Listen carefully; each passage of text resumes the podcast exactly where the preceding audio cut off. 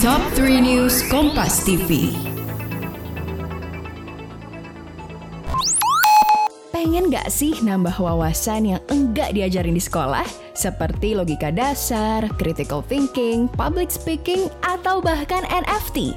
Kuy, dengerin podcast Obsesif yang akan membahas seputar pengembangan diri dan soft skills khusus buat kamu. Persembahan Media Podcast Network by KG Media. Hanya di Spotify. Halo Sobat Kompas TV, kembali kita akan update 3 berita terpopuler yang terjadi pada hari ini, Minggu 13 Februari 2022 bersama saya Sinta Milenia di Top 3 News Kompas TV. Berita pertama, 11 orang tewas tenggelam saat menggelar ritual di Pantai Payangan di Jember, Jawa Timur. Petugas telah meminta warga tidak berenang di pantai karena ombak pantai selatan yang tinggi. Tim SAR gabungan mengevakuasi korban tenggelam di Pantai Payangan, Desa Sumberjo, Kecamatan Ambulu, Kabupaten Jember, Jawa Timur. Korban yang tewas langsung dibawa ke rumah sakit terdekat.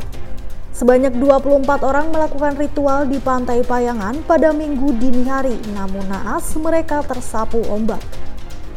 Kita beralih ke berita selanjutnya.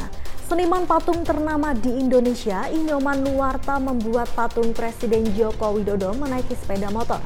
Menurut rencananya, patung ini akan dipasang di sirkuit Mandalika, Lombok Tengah, Nusa Tenggara Barat untuk meramaikan Pertamina Grand Prix of Indonesia. Nyoman mengatakan ide pembuatan patung berawal dari obrolan dengan seorang menteri. Dari sana muncul ide bentuk dari patung Jokowi yang akan ditempatkan di sirkuit Mandalika patung dikerjakan secara kilat. Harusnya pengerjaan patung membutuhkan waktu selama enam bulan. Namun setelah tiga pekan pengerjaan, patung sudah selesai 75%.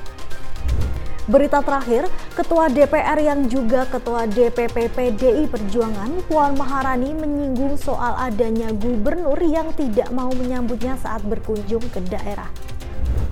Hal tersebut disampaikan Puan dalam pidatonya saat hadir dalam rapat koordinasi PDI Perjuangan di Manado, Sulawesi Utara.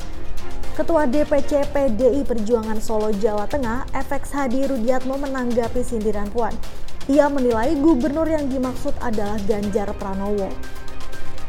Hadi Rudiatmo mengatakan tidak ada kewajiban bagi Ganjar untuk menjemput Puan saat berkunjung ke Jawa Tengah. Oke sahabat Kompas TV itu dia tadi tiga berita terpopuler yang terjadi pada hari ini. Saya Senam Lenia pamit undur diri dan sampai jumpa.